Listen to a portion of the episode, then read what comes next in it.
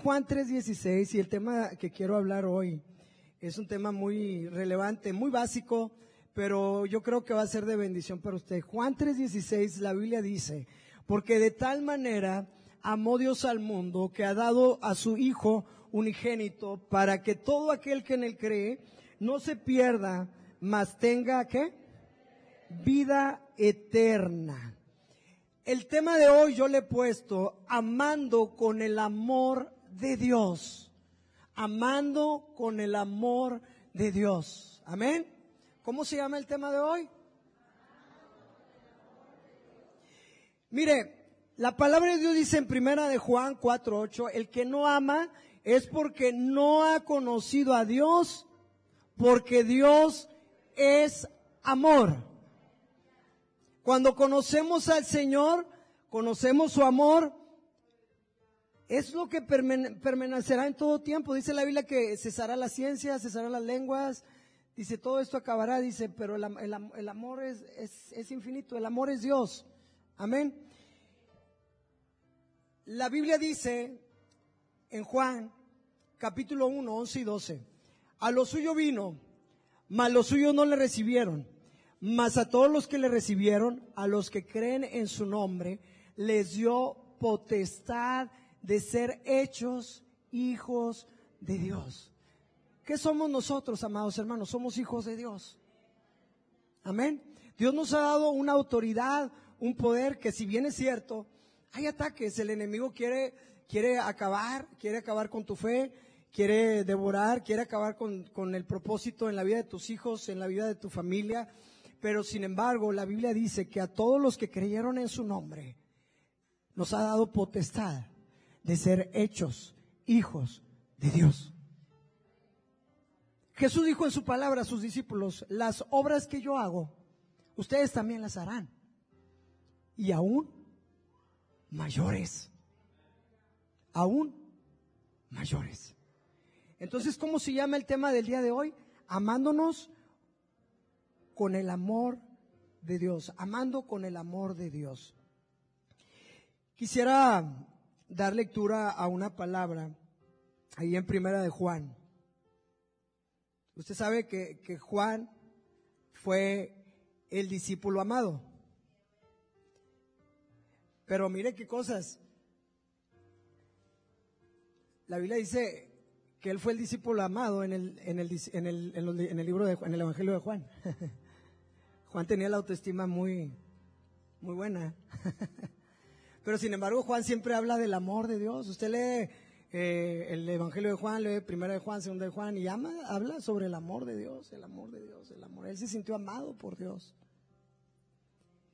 Pero Juan también escribió el libro de Apocalipsis, el libro de Revelaciones. ¿Y sabe dónde lo escribió? En la isla de Patmos, en la cárcel. Entonces, el hecho de que seamos amados de Dios o que amemos con el amor de Dios no quiere decir que no vamos a pasar tribulaciones, angustias, situaciones difíciles. Y veamos el libro de Apocalipsis, cuántas cosas escribió Juan, que yo me gozo, me gozo con lo que Juan escribió.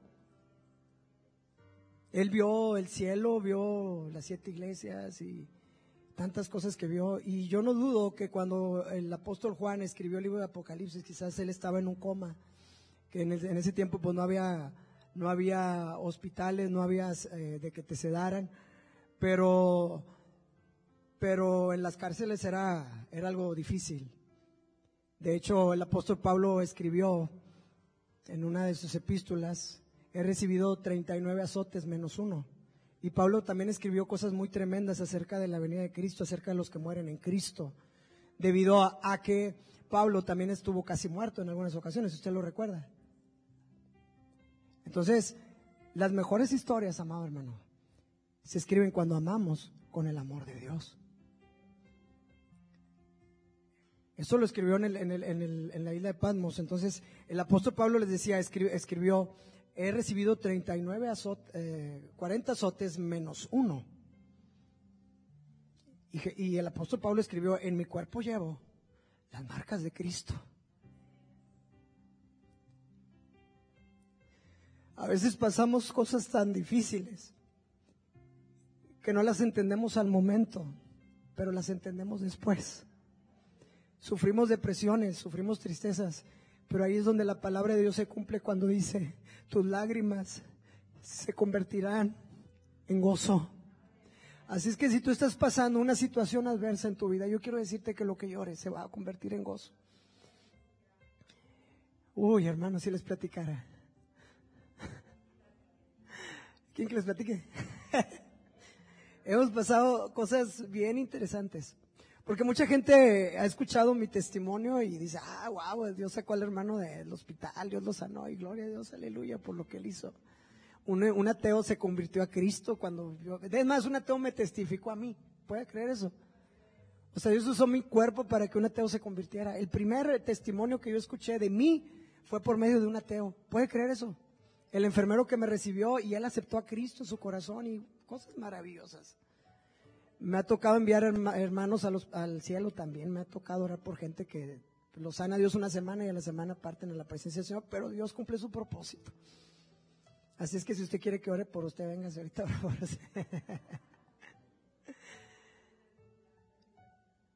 Regresamos de México en el 2014, nos entregaron una casa para la gloria de Dios, eh, de una casa pero pasó el tiempo, yo tuve varias recaídas en cuestiones de salud y me internaron una vez, me volvieron a operar. Llevo seis cirugías y, estoy sano completamente. Y, y perdimos los muebles de la casa, debíamos mucho dinero, porque pues anteriormente eso pues teníamos un negocio y, y pues Dios, Dios ha sido maravilloso. Ahora en la pandemia cerraron el lugar donde yo establecía mi negocio, que era en las escuelas. Pues usted sabe que las escuelas se cerraron pues Dios me, dio la bendición de, aprender eh, cosas que yo ya sabía, que no sabía que las sabía, pero que cuando yo era niño mi padre dejó un legado en mí y pues siempre me decía, ándale, vamos a echar la barda, vamos a echar esto y vamos. Y Dios nos ha bendecido bien tremendo en la pandemia, porque Dios es fiel. ¿A cuántos Dios los ha bendecido en la pandemia? Dele un aplauso a Cristo, amén.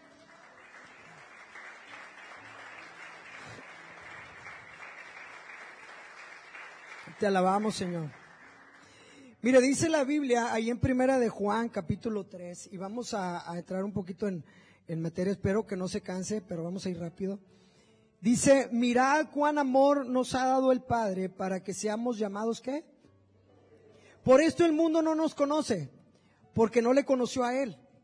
Ya, leímos, ya lo dijimos en Juan 1, 11 y 12, a los suyos vino y los suyos no lo recibieron, más a todos los que le recibieron les dio potestad de ser hechos hijos de Dios. O sea que Aquí Juan, Juan conoció al Señor, dice, no le conoció a Él, dice, amados, ahora somos hijos de Dios y aún no se ha manifestado lo que hemos de ser, escuche bien esto, lo que hemos de ser, pero sabemos que cuando Él se manifieste, ¿seremos qué?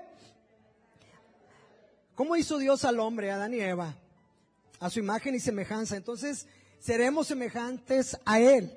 Dice, porque le veremos tal como Él es. Y esto, todo aquel que tiene la esperanza en Él, que dice, se purifica qué? ¿Cuántos tienen la esperanza en Cristo? Entonces dígale que está a su lado, no te desesperes, me estoy purificando. Amén. Me estoy purificando. Se purifica a sí mismo. Así que como Él es puro, dice, todo aquel que comete pecado, dice la palabra del Señor, infringe también la ley, pues el pecado es infracción de la ley. Y sabéis que Él apareció para quitar nuestros pecados y no hay pecado en Él. Está hablando de Cristo. Todo aquel que permanece en Él, ¿qué dice? No peca. Todo aquel que peca no le ha visto ni le ha conocido. Hijitos, nadie os engañe. El que hace justicia es justo. Romanos 5.1 dice, justificados pues por la fe tenemos paz para con Dios por medio de nuestro Señor Jesucristo. Amén. Dice, como Él es justo, dice, el que practica el pecado y no voltea a ver a nadie. Aquí lo dice muy directo, el que practica el pecado es del diablo, porque el diablo peca desde el principio. Pero dele la gloria al Señor porque aquí habla de Jesucristo. Dice, para esto apareció el Hijo de Dios para deshacer las obras del diablo. Todo aquel que es nacido de Dios no practica el pecado porque la simiente de Dios permanece en él y no puede pecar porque es nacido de Dios. Amén. Dele un aplauso y dele la gloria al Señor. los que son nacidos de Dios.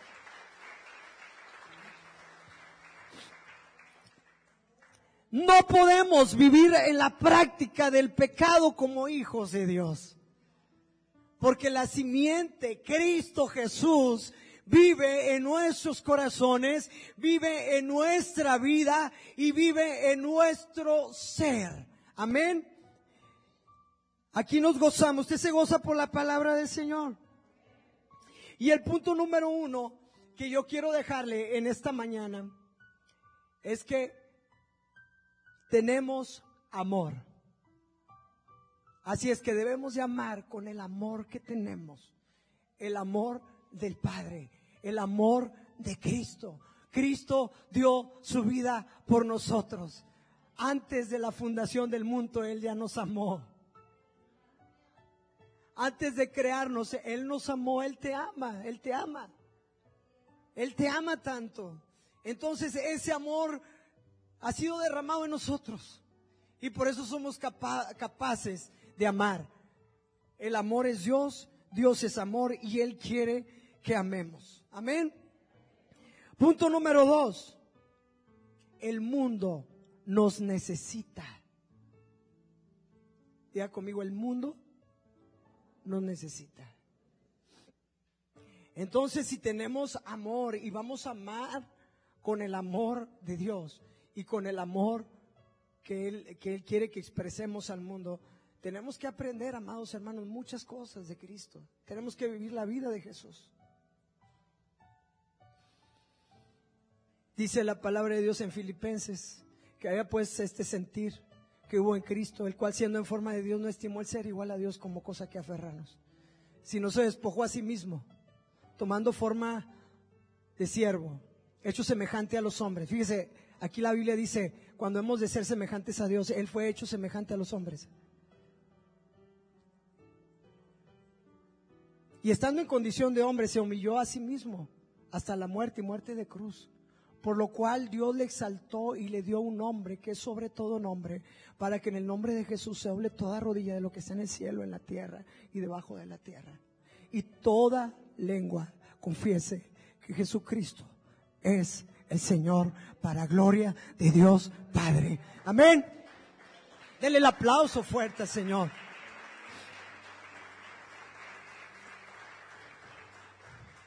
Ahora, el mundo nos necesita.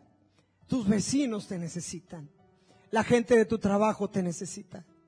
Esto, amados hermanos, de lo que se ha venido a acontecer y las situaciones se han puesto más difíciles en el mundo y se van a poner más difíciles. El mundo está a punto de colapsar.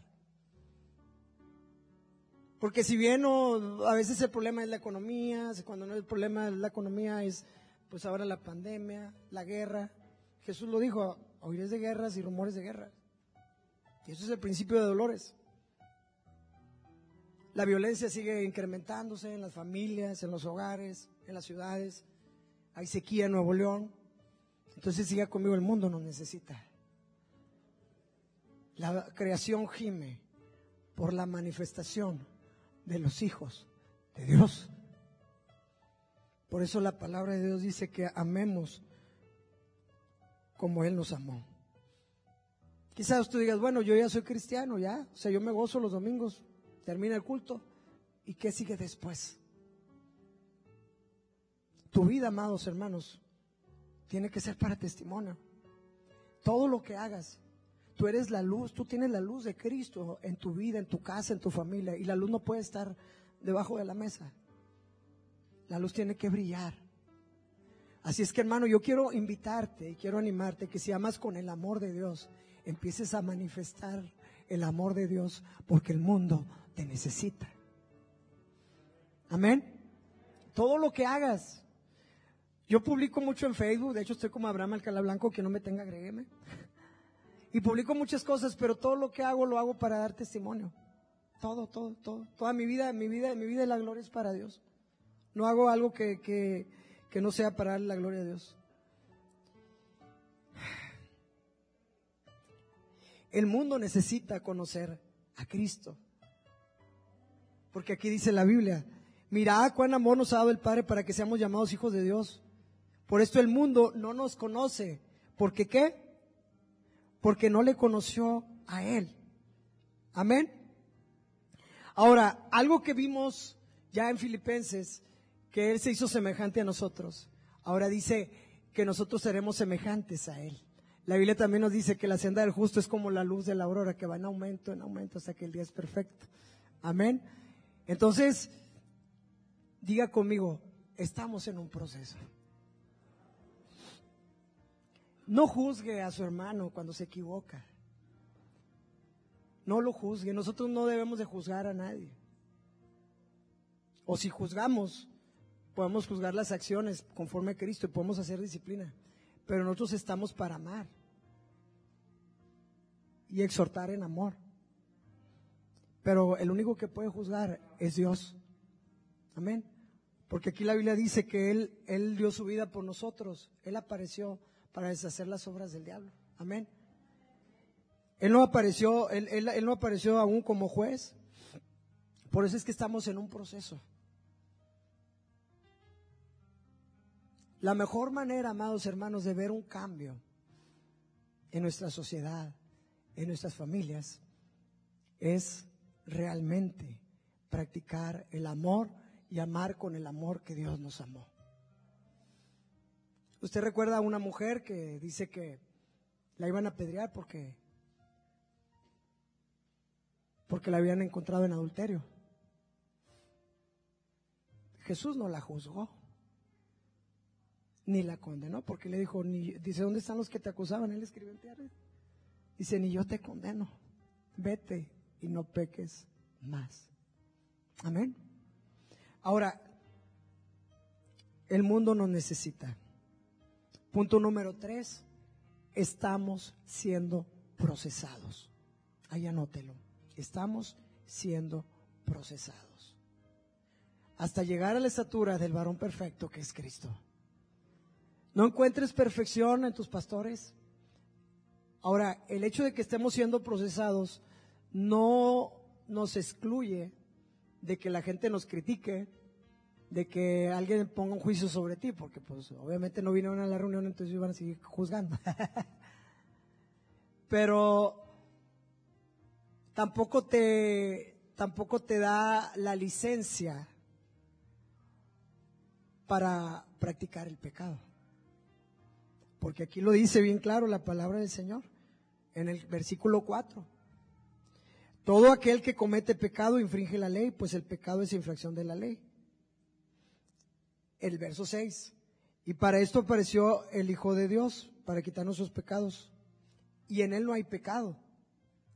Dice, porque todo aquel que permanece en Él no peca. Todo el que peca no ha visto ni le ha conocido. Hijitos, nadie nos engañe. El que hace justicia es justo, como Él es justo. El que practica el pecado, ¿qué dice? Es del diablo, porque el, el diablo peca desde el principio. Para eso apareció el Hijo de Dios, para deshacer las obras del diablo. Amén. Ahora, algo bien importante que muchas veces nos equivocamos al orar.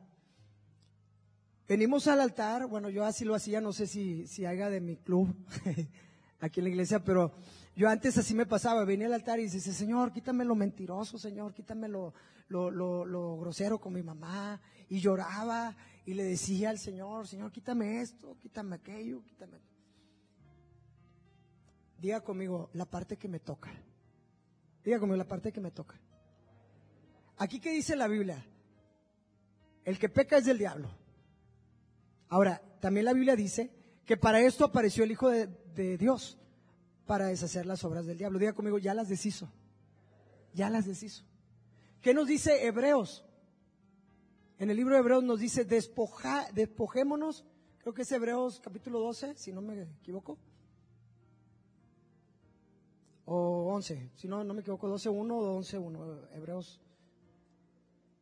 Dice, despojémonos de todo peso de pecado que nos asedia. 12.1, Hebreos 12.1. Despojémonos de todo peso de pecado que nos asedia y corramos con paciencia la carrera que tenemos por delante. ¿Qué tenemos que hacer todos los días, amados? El pecado nos está asediando. Mientras estemos en este proceso, como lo vimos en el punto anterior, el pecado te va a estar asediando. Existe algo llamado concupiscencia, que esto es un deseo de pecar que tiene el ser humano por la naturaleza caída, adámica. Entonces, mientras estemos en la tierra, si tú no tienes una comunión, si tú no practicas el amor de Dios, amar con el amor de Dios, ese deseo de pecar va a estar ahí latente en tu vida. Pero una cosa es a veces ofender, porque inconscientemente todos pecamos por, esa naturaleza. ¿Está de acuerdo conmigo o no? Digo, si no está de acuerdo conmigo, ya acabé. pero, pero algo muy, muy importante, ¿qué le estaba diciendo, hermano? algo muy importante es que un cristiano no practica el pecado. Porque una cosa es que te enojes, porque, o, no sé si nada más yo aquí me enoje. O sea, yo, yo sí me enojo todavía. No, no, no me han salido, todavía no estoy en el cielo. Digo, ya estaba a punto de llegar, pero no. Dios me dio una oportunidad de, de estar aquí. O más bien, yo no sé si verlo como una oportunidad o ver como decirme, estuviste a punto de ver el cielo, de estar en el cielo y no estuviste. No sé. Pero estoy aquí para decirte, hermano, que no debemos de practicar el pecado. Porque el que practica el pecado es el diablo. Y suena difícil, pero yo no lo dije, lo dice el apóstol Juan y, viene aquí en la Biblia. Aquí está, lo acabamos de leer. En su Biblia viene ahí también. Y si no le gusta, pues arránquele la hoja. ¿Cómo vamos a solucionar esto? Obedeciendo la palabra del Señor no practicando el pecado. Entonces, el punto número cuatro es no practiques el pecado. Si tú quieres vivir con el amor que Cristo nos amó, en Cristo no había pecado. Él dio su vida por ti y Él ya deshizo todo argumento en la cruz del Calvario. Él quitó la culpa del pecado y toda maldición se rompió en Cristo Jesús. Amén. Dale la gloria al Señor. Romanos 8.1 nos dice que no hay ninguna condenación para los que estamos en Cristo, los que no andamos conforme a la carne, sino los que vivimos conforme al Espíritu. Y ahí viene el punto número 5. Si quieres amar con el amor que Cristo amó, vive en el Espíritu. Permite que el fruto del Espíritu, que es amor, gozo, paz, paciencia, benignidad, bondad, mansedumbre, fe, temblanza. Y aquí yo quiero hablar de algo también muy importante, que se llama dominio propio. Dominio propio. Amén. Si tú vives en el Espíritu, amado hermano, tú tienes templanza y si tienes templanza tienes dominio propio, no demonio propio. Dominio propio. ¿Qué es el dominio propio? ¿Sabía usted que cuando ayunamos podemos dominar nuestro cuerpo? Eso es dominio propio. Cuando tenemos una disciplina y nos mantenemos. Cuando no nos enojamos, o bueno, nos enojamos, pero controlamos el coraje. Porque la Biblia dice, es más, Dios nos da permiso de enojarnos, dice airados, pero no pequéis. No se ponga el sol sobre vuestro enojo. ¿Quién es el sol de justicia? Cristo Jesús. Cuando tú ya te airaste, cuando tú ya cometiste un pecado, hermano, la Biblia lo dice muy claro, el que se enoja contra su hermano es culpable de juicio, el que dijo fato a su hermano es, está expuesto al infierno.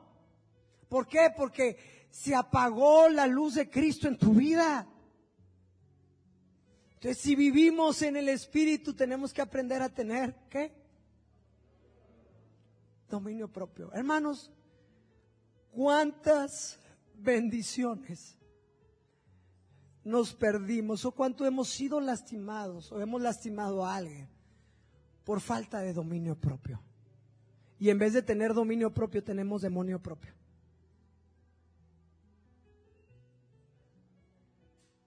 Jóvenes que están aquí, el dominio propio habla de respeto, templanza.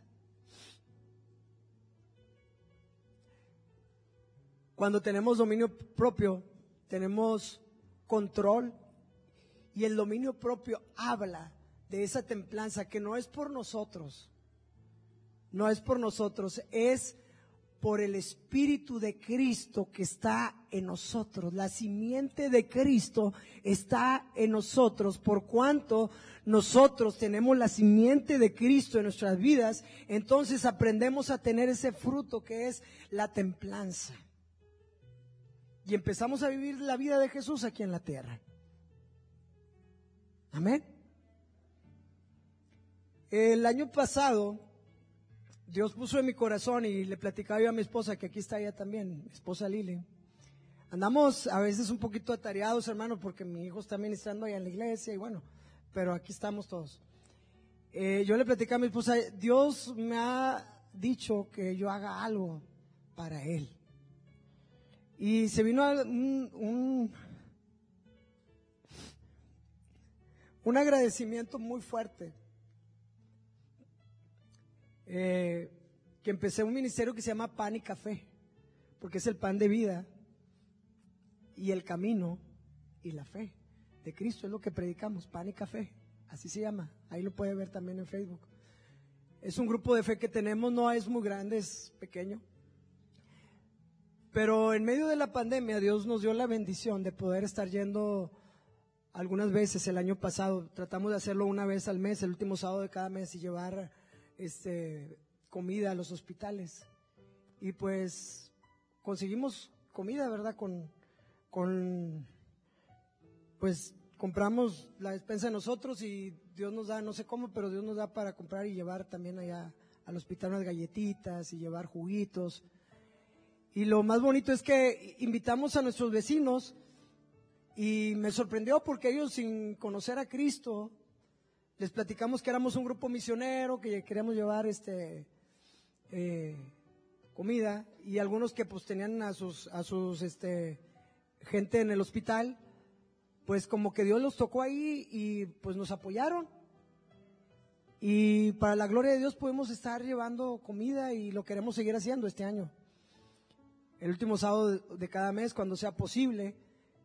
Y es una manera que lo hacemos pues lo hacemos por gratitud, pero también lo hacemos por obediencia. Porque en aquel día el Señor nos dirá, cuando me visitaste en la cárcel, cuando me diste de comer, y dice, cuando lo hiciste a uno de mis pequeñitos, a mí me lo hiciste. Entonces, esto no es una opción, amados hermanos. El ayudar, el bendecir, el amar con el amor de Cristo. Y aquí voy al punto número seis. Acciona acciona. Acciona con el amor de Cristo. Sabemos que no es por obras, para que nadie se gloríe. No hacemos esto para que la gente nos vea. No hacemos esto para gloriarnos, sino lo hacemos porque también la palabra de Dios dice que la fe sin obras es muerta. Porque de qué sirve que yo venga a la iglesia cada domingo si no estoy haciendo nada. Estamos en un proceso. Algunos tenemos ya más, más camino recorrido, algunos menos. Pero hermano, yo te quiero animar a que en ese tiempo te manifiestes. Así como dice, mira cuán amor nos ha dado el Padre, de que seamos llamados los hijos de Dios. Por eso el mundo ya no nos conoce, ya te ven diferente. Y a veces tú te vas, quizás te vas a desanimar y vas a decir, no, pues es que nadie me apoya, pues tú solo. O agárrate a alguien, no sé, a, un Timoteo siempre. Si ustedes se fijan en la Biblia, pocos hombres hacían cosas grandes para Dios. De lo poco Dios hace, multiplica. Porque tú no sabes si tú le estás entregando un tratado a alguien y esa persona va a ser pastor de una de las iglesias más grandes del mundo. No sabes, pero la palabra no vuelve vacía. Entonces yo quiero animarte y aquí ya voy a terminar. Ya voy a terminar con la paciencia de algunos de ustedes. Yo quiero animarte, hermano. Y aquí viene el punto número siete. Cumple ese mandato, porque cuando accionas, empiezas a establecer el reino de Dios aquí en la tierra. Entonces somos llamados, hermanos, para anunciar las virtudes de aquel que nos llamó de las tinieblas a su luz admirable. ¿En cuántos Dios ha hecho algo en su vida? Gloria a Dios. Bueno, eso que Dios hizo en tu vida, hermano, públicalo, compártelo, eh, haz algo. De hecho, les, les platico algo que quiero hacer. No sé si, si Dios me dé permiso, pero yo estoy orando. Si es de Dios, lo voy a hacer. Mi papá corría en las carreras, en los maratones. Y yo ahorita me estoy, me estoy preparando físicamente, estoy corriendo. Estoy, ayer, mi hijo y yo subimos el Cerro de la Silla. Por cierto, mañana vamos al teleférico. Quien guste, ahí los veo en el teleférico, como a las 7, por ahí vamos a andar. Este, pero quiero hacer algo, o sea, quiero hacer algo bien loco. No sé si, si mi, mi esposa, porque tiene que estar de acuerdo mi esposa. Es más, de hecho, ella ni sabe, no, no, no te había platicado. Le venía platicando a Natán ayer, pero es que es que de repente se me ocurren cosas. Digo, no sé si lo voy a hacer, pero, pero no, no, no voy a decir, no voy a decir que soy yo cuando vea que, porque le voy a decir, pero voy a hacer una página y, y quiero, yo, yo tengo mi, todo mi abdomen cicatrizado, o sea, este, de operaciones que me hicieron, me abrieron tres veces, me hicieron tres laparotomías exploratorias y luego me abrieron por acá y por acá y así. Me, me, pues sí, o sea, fueron seis operaciones. Tengo una malla interna. Entonces, yo quiero correr el, el, el maratón de 42 kilómetros como lo corrió mi papá, porque fue un legado que mi papá nos dejó. Entonces, yo corrí 21 cuando tenía 14 años y ahora quiero correr el de, el de 42 kilómetros, pero ahora lo quiero correr con una máscara y sin camisa y, y, me quiero poner una capa y en la capa quiero que diga Cristo me sanó, Cristo me salvó y Cristo te ama. Pero no sé si lo voy a hacer todavía. Pero, pero es así como que algo que... Entonces, mira hermano, a veces se te ocurren cosas, digo, no sé si lo voy a hacer, pero porque si no, tampoco me gusta andar enseñando mi pancita. Pues esa nomás mi esposa la ve. pero, pero, no sé, digo, no sé qué esté poniendo Dios en tus pensamientos en este momento, pero lo que Dios te ponga a hacer, hazlo. Sí, un grupo de oración, haz algo, haz algo, pero dile, dile a tu pastor, a tus pastores, eh, coordínate con ellos, hermano, ¿qué vamos a hacer? Y yo, yo le doy gracias a Dios porque sé que Dios está haciendo cosas lindas aquí.